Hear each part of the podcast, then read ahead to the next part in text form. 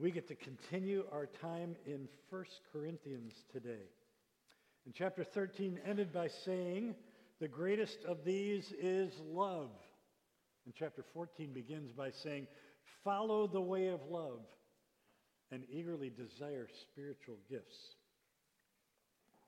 His became a family not united. Uh, the picture on the screen is Costi Hinn. Costi's the nephew of the famous televangelist Benny Hinn.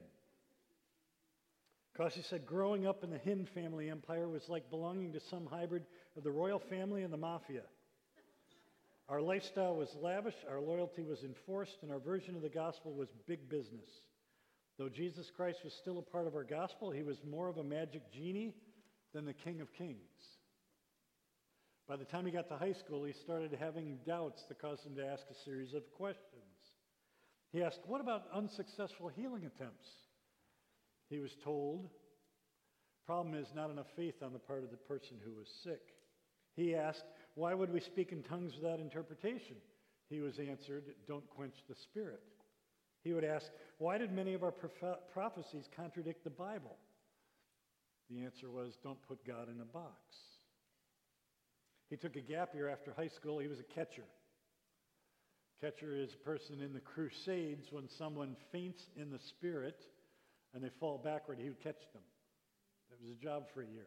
Went away to college. After college, he met the woman that would become his wife. There was just a problem. The family really struggled. She had never spoken in tongues. So I thought, well, we'll take her to a crusade. That'll help. She'll figure it out there.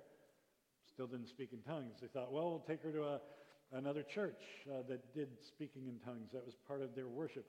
Still didn't work. And then she pointed him to 1 Corinthians 12:30 that says, "Do all have gifts of healing? Do all speak in tongues? Do all interpret?" And the Greek, there requires you to answer the questions, no, not everyone does. And he wrote, I was shaken to the core.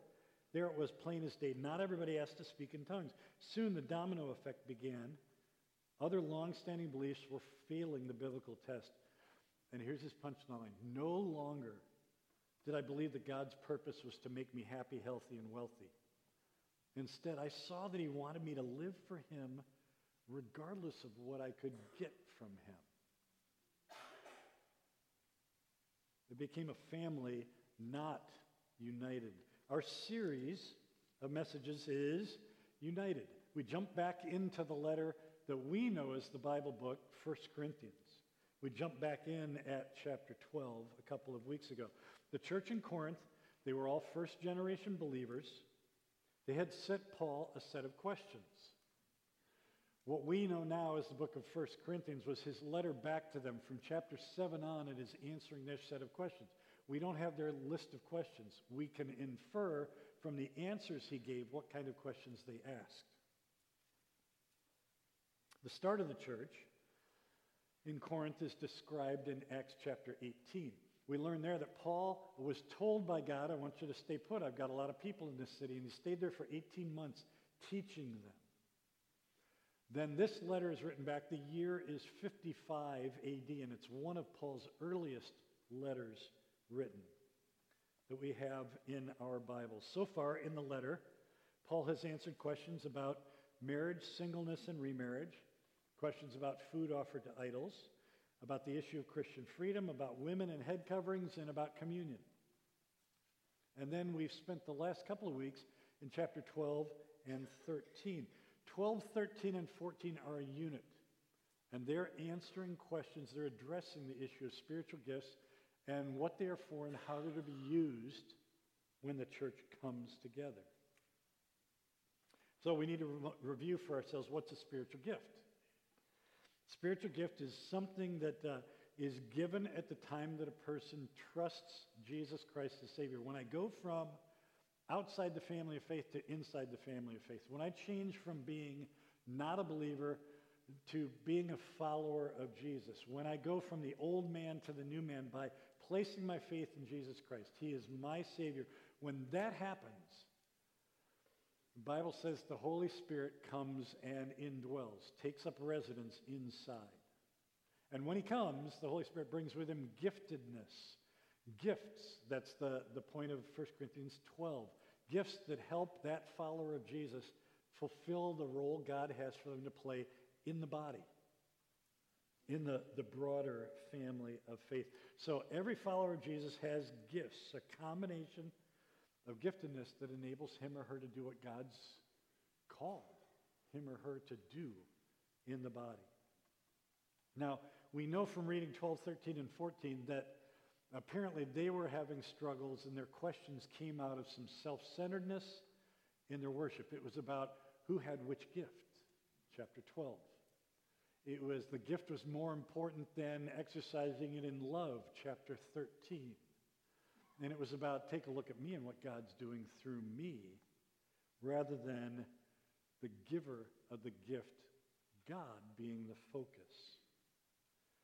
Uh, this chapter 14, this passage is the one that's the clearest, but also the most debated in the New Testament about the spiritual gifts of prophecy and speaking in tongues. It was an issue in their day, robbing them of unity. United? Not in this. And it's an issue that has continued to divide churches and traditions to this day. Now, in that day, to speak in tongues was seen as being really spiritual. And so it was a desired gift, popular gift, one that, oh, I wish I could do that.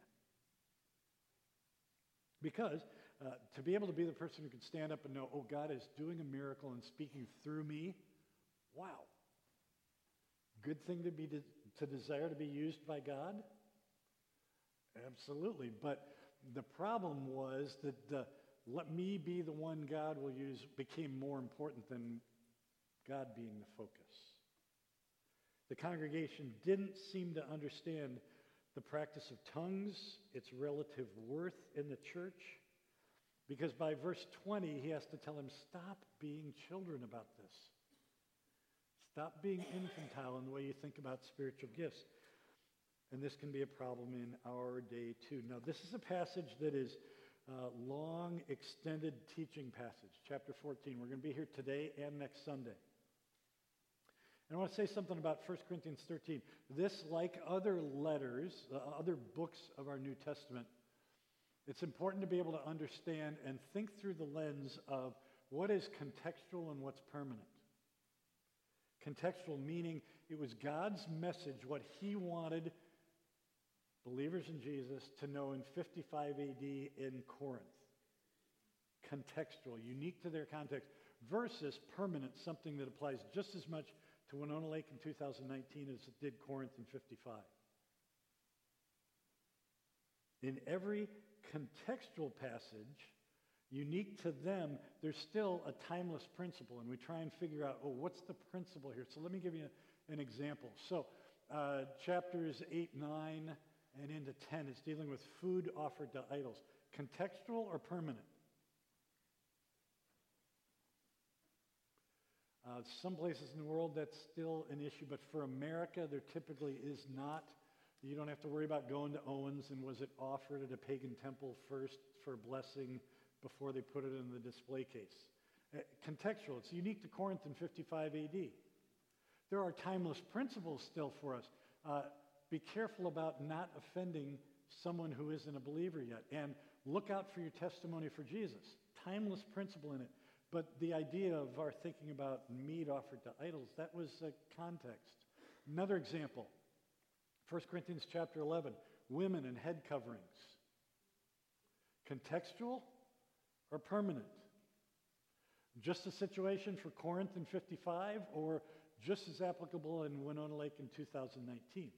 Everybody falls somewhere on the spectrum, contextual to permanent in each of the issues. And, and in that one, if uh, the ladies that are in our worship service today without a head covering, they've decided it's contextual. Is there a timeless principle there of male spiritual headship, leadership in the home? Sure. But beyond that, that was their context. Uh, those that are wearing a head covering, we have folks in our church family who do. They've said, nope, I believe God wants me to do this still now. You see the difference? Contextual, permanent. And 1 Corinthians has this in, in a number of issues. So you think about their situation then prophesying, speaking in tongues. They were the gifts that were causing problems in the church. So Paul gives them instruction. Chapters 12, 13, and specifically chapter 14. How about now? Every follower of Jesus, every church tradition has to make uh, decisions on spiritual gifts and what's contextual, unique to then, versus what should be permanent. So this week and next, we're going to look at what God has said in his word in this chapter, and we're going to try and answer the question, do we expect that the Holy Spirit gifts folks to prophesy and speak in tongues in Winona Lake in 2019 the same as he did in Corinth in 55?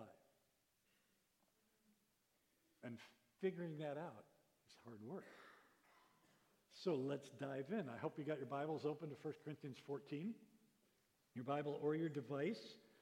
Uh, as Pastor Kip explained, 12, 13, and 14 are a redirect, redirecting them to loving each other. Chapter 13, redirecting them to the importance of spiritual gifts for the sake of the body. Chapter 12, not just our own benefit.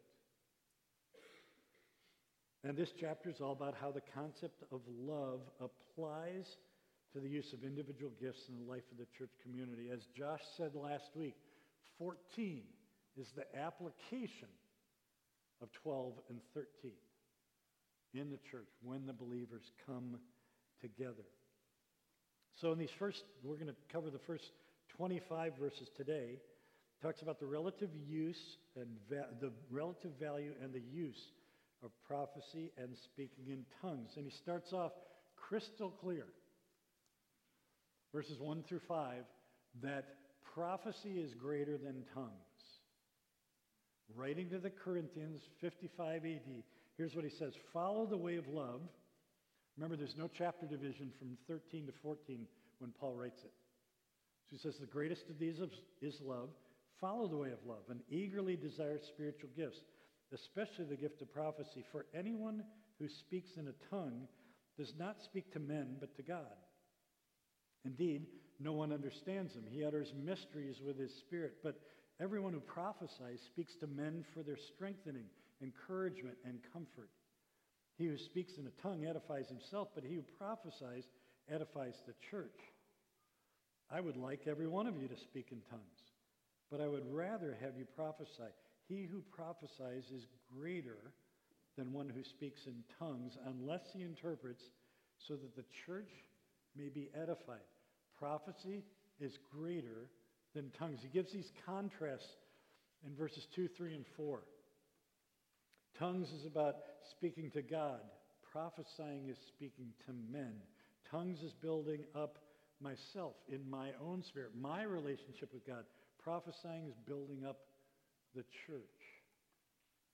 There's a difference in clarity, what is understood in prophecy versus tongues. So this whole chapter doesn't do us a whole lot of good to tackle a chapter if we don't understand what's meant by prophecy and by speaking in tongues. So we're going to spend some minutes today trying to, to understand what did it mean in Corinth then, what's it mean now to prophesy uh, to speak for God. We think of prophecy being about the future. That's part of it, but it's far more than that. Think of uh, I get to deliver a message from God. And the sense, uh, the meaning of prophecy was uh, I'm going to communicate something that I can't know on my own unless God has revealed it. There were prophets in the Old Testament. There were prophets in the New Testament. There will be prophets in the time the Bible calls the great tribulation that's yet to come. Prophecy now is typically uh, what has God revealed? What does he want made known? Prophesying now is uh, think prophet small p, that's what I'm doing. He's revealed his will. Uh, it's usually the teaching, the expounding, the expositing. What, here's God's word. What do we do about it? What does he want us to know about his mind, his will in each of our lives each situation. It's proclaiming what God wants made known.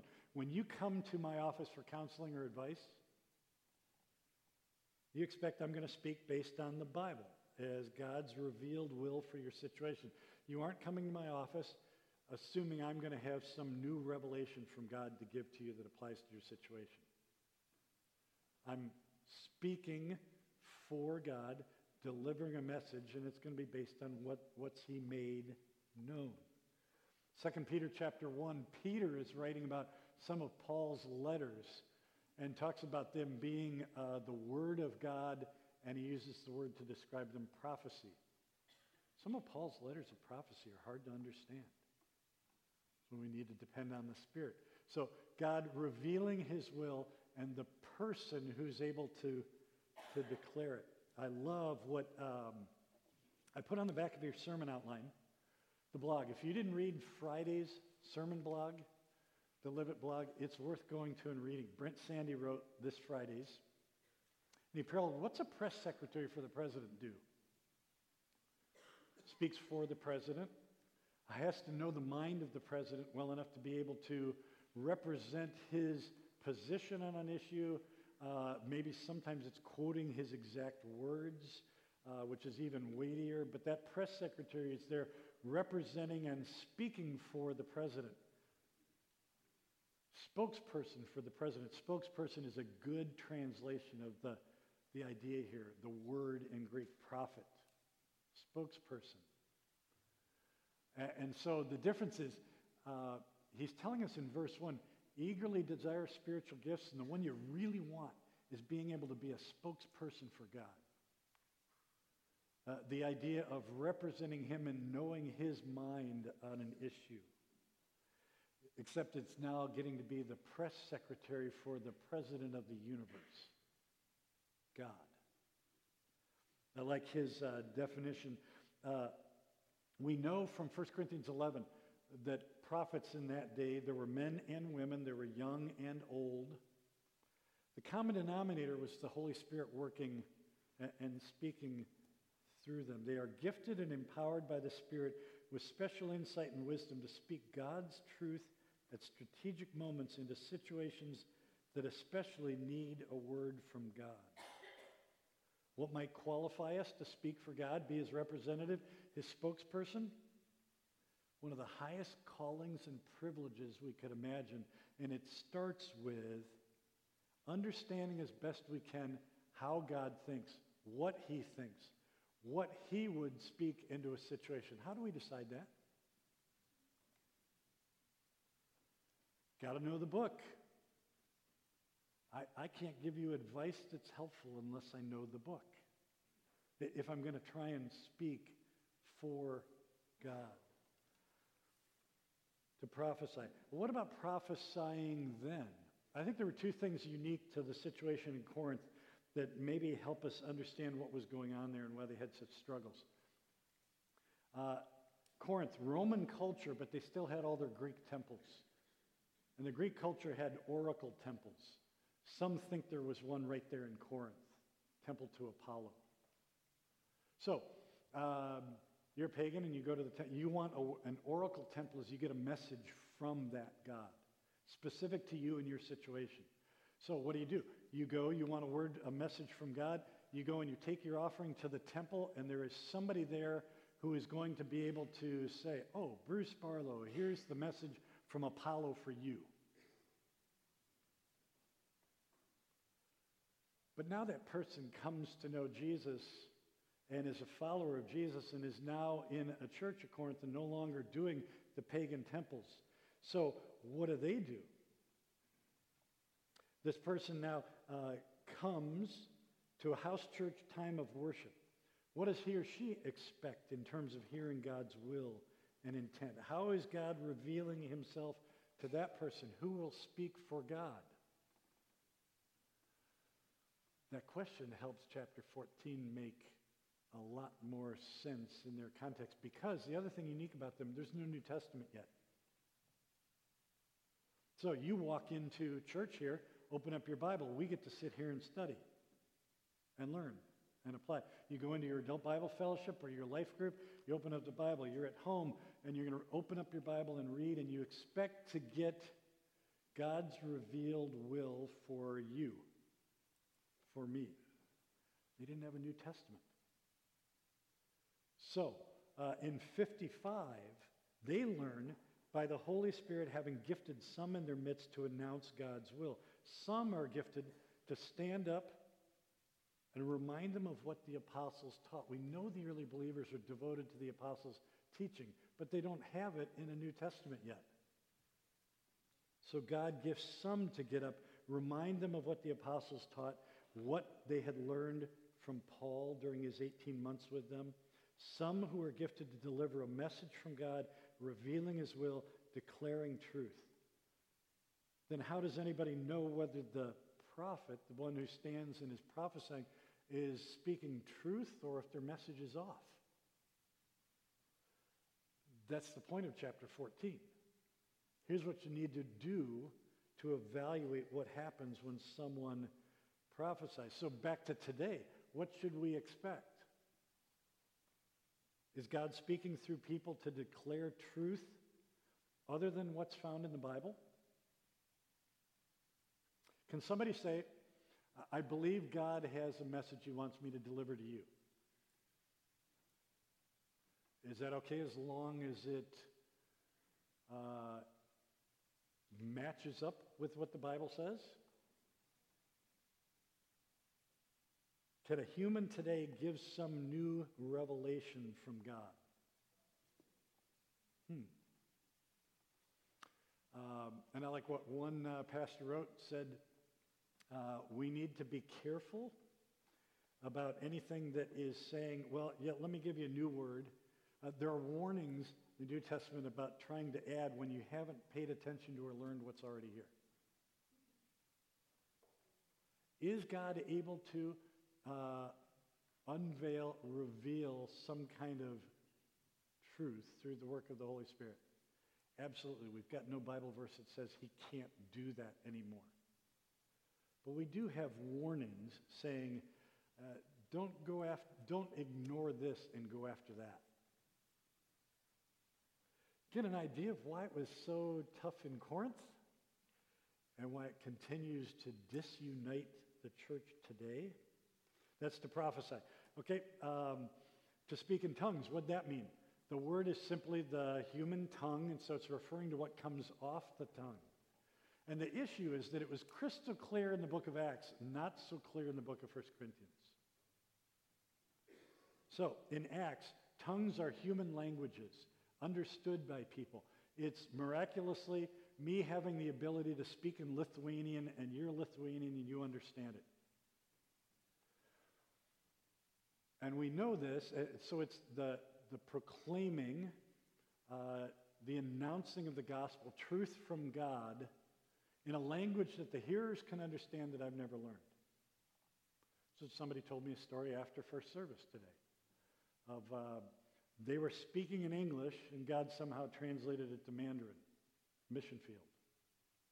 There's stories that come from the mission field on this kind of thing. Uh, often. Acts chapter 2, crystal clear. What happened at Pentecost?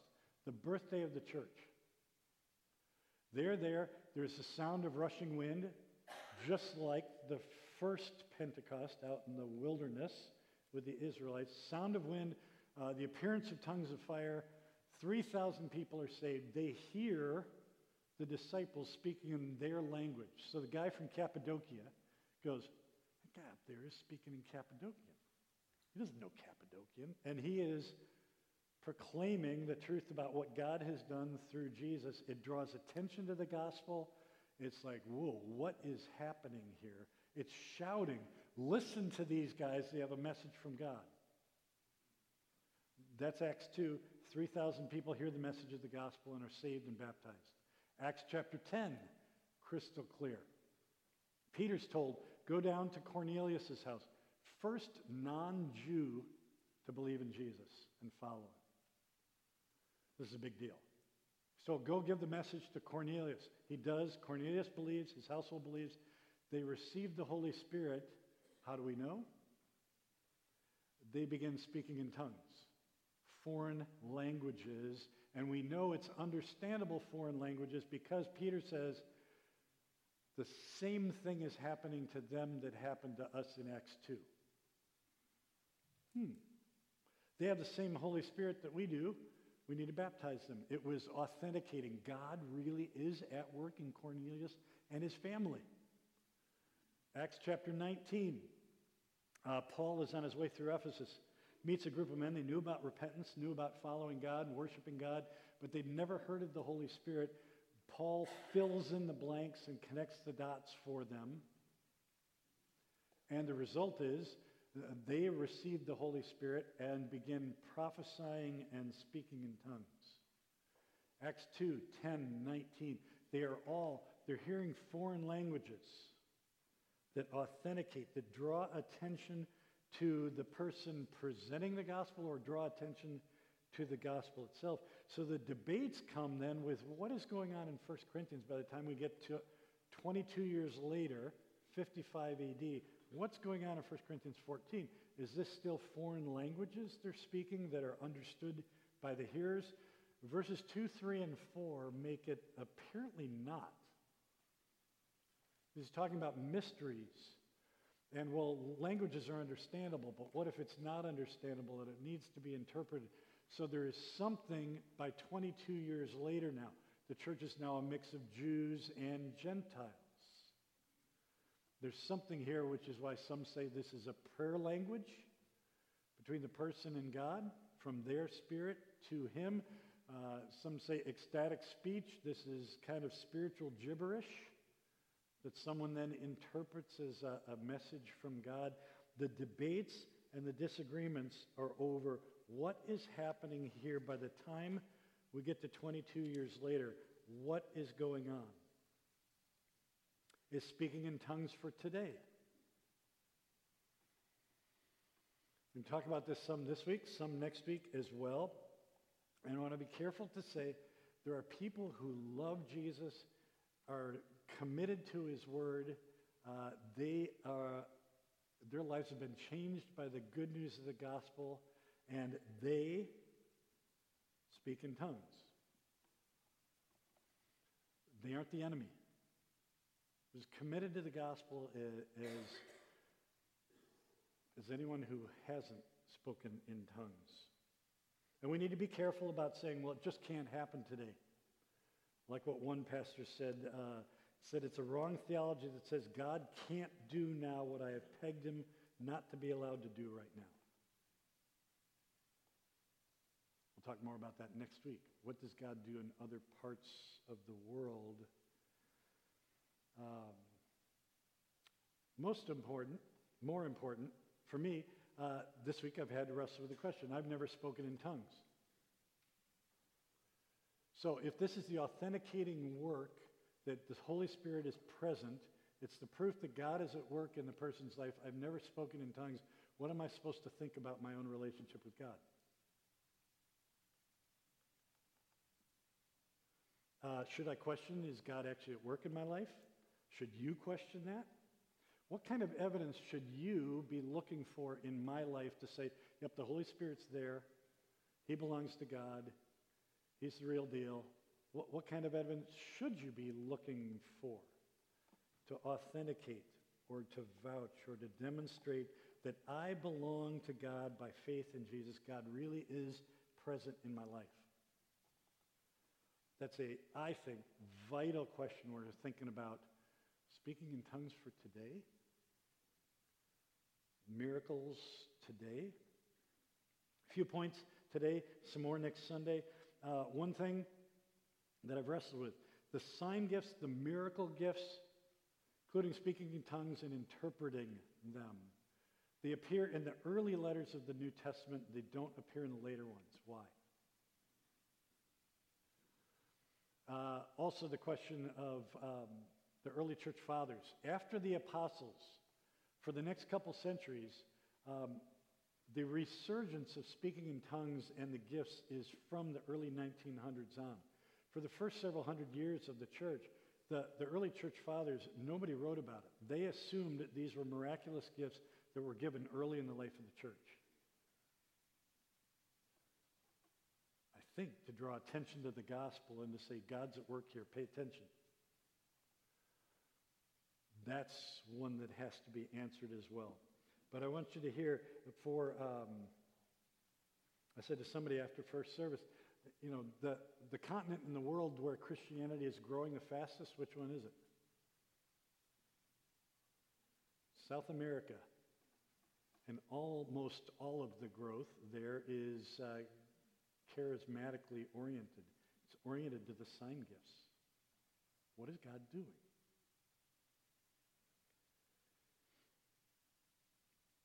One person said God verified the message and the work of Jesus and the apostles by performing mighty miracles through the apostles, including speaking in tongues.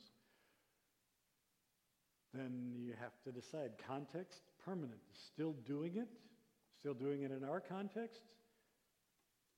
What should be expected? Well, Paul said, verse 5, what he expected or what he hoped for for 55 AD in Corinth. I'd love for all of you to speak in tongues, but I'd much rather have you prophesy because that will build up and edify the church. So this is a, uh, think Paul the rabbi, and he spends the rest of this part of the chapter looping back to the same thing. It's a cyclical argument. It's a rabbi coming at it from four different angles. And so he's done it in verses 1 to 4. He does it in another way in verses 6 through 12. He says, being intelligible, which means understandable, and the mind is engaged. That's greater than unintelligible. Now, brothers, if I come to you and speak in tongues, what good will I be to you unless I bring you some revelation or knowledge or prophecy or word of instruction? That's why in his day, interpretation of that tongue was so vital. This was the only way for somebody to be instructed. Verse 7 Even in the case of lifeless things that make sounds such as the flute or harp, how will anyone know what tune is being played unless there's a distinction in the notes? Again, if the trumpet does not sound a clear call, who will get ready for battle? So it is with you. Unless you speak intelligible words with your tongue, how will anyone know what you are saying? You will just be speaking into the air. Undoubtedly, there are all sorts of languages in the world, yet none of them is without meaning. If then I do not grasp the meaning of what someone is saying, Verse 11 is another one that has people think that's where we get the idea of it's a prayer language. It's not just a foreign language. Uh, I am a foreigner to the speaker, and he is a foreigner to me. So it is with you. Since you are eager to have spiritual gifts, so same words that are in verse 1, eager to have spiritual gifts, try to excel in gifts that build up the church. Intelligible is greater than unintelligible. If it can't be understood, it doesn't matter if it's music, sounding the battle call, um, or, or, speaking in, in, tongues, if it can't be understood, what good is it? Is the question he's asking. Die Klarheit der Kommunikation wird gehindert. Sie können nichts davon mitbekommen, wenn sie die Sprache nicht verstehen. Was that helpful to you? I just said there's a clarity issue. They don't benefit if they don't understand. La prophétie édifie d'une manière impossible par le parler en langue. Helpful to you? Not unless you know French. I just said prophecy builds up in ways that tongues cannot. That's his point in the second paragraph. His point in the third paragraph, verses 13 to 19 mind plus spirit is greater than spirit only. What's he mean? It says, For this reason, anyone who speaks in a tongue should pray that he may interpret what he says. Why interpretation is so important, we'll see this again at the end of the chapter. For if I pray in a tongue, my spirit prays, but my mind is unfruitful. In other words, for tongues, my spirit's engaged, my mind isn't. And he's simply saying, in prophecy, you've got to engage both the mind and the spirit. That's more advantageous. Um, you get to verse 17. Uh, he's talking about someone that comes in and hears it. Uh, how are they going to understand and be able to understand you're giving thanks? Verse 17, you may be giving thanks well enough, but the other man is not edified. The point is build up the body. When you have come together, make sure it is understood so that the spirit and the mind can engage. And then Paul talks about his own experience. He says, I thank God that I speak in tongues more than all of you, more than everybody in the, in the Corinth church at 55. But in the church, I would rather speak five intelligible words to instruct others than 10,000 words in a tongue. The point is, uh, the speaking in a tongue is great between me and God, awesome, uh, but it's more valuable to the body if they get five words that are understandable and will build up. And he comes at it uh, a fourth way, saying the same thing in verses 20 through 25. But this time he says, I want you to think about the person who's not yet a believer.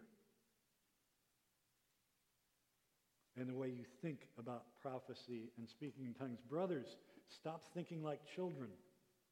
In regard to evil, be infants, but in your thinking, be adults. In the law, it is written. And he paraphrases a passage in Isaiah 28 that is a harsh, condemning Israel passage. All the Jews in Corinth, who are now, the, the Jewish Christians in Corinth would get this like that. The Gentile Christians wouldn't. This passage is judging the Israelites because they wouldn't listen to Isaiah. In fact, the, drunk, the context in Isaiah 28 is the priests of Israel are drunk mocking Isaiah as he speaks for God. Then he paraphrases, through men of strange tongues and through the lips of foreigners I will speak to this people, but even then they will not listen to me. Tongues then are a sign, not for believers, but for unbelievers. Prophecy, however, is for believers, not for unbelievers. Think about the person who isn't yet a believer, and he describes them two ways in the, in the next verse. Think about that person. So the, the Jews that were Corinth, Jewish Christians, you hear a tongue, that should be a reminder to you. Oh yeah, foreign language, strange, uh, strange speech. It's a reminder that we had turned away from God. It's a sign of judgment. Isaiah 28 isn't a happy passage. It's a you wouldn't listen to God. He turned to the Gentiles. They're listening. You aren't. Ooh. Why is he bringing it up here? Because he's asking them to think about the difference between the believer when they come together, uh, verse 23. If the whole church comes together and everyone speaks in tongues, and some, here are the two terms for these not yet believers. They don't have faith yet and they don't understand. If there are some who don't understand or some unbelievers come in, will they not say that you are out of your mind? They come in and hear whatever this was in 55 AD. What are they going to think? Will it make any sense to them? Will it help them come to know Jesus? Is his point in this paragraph.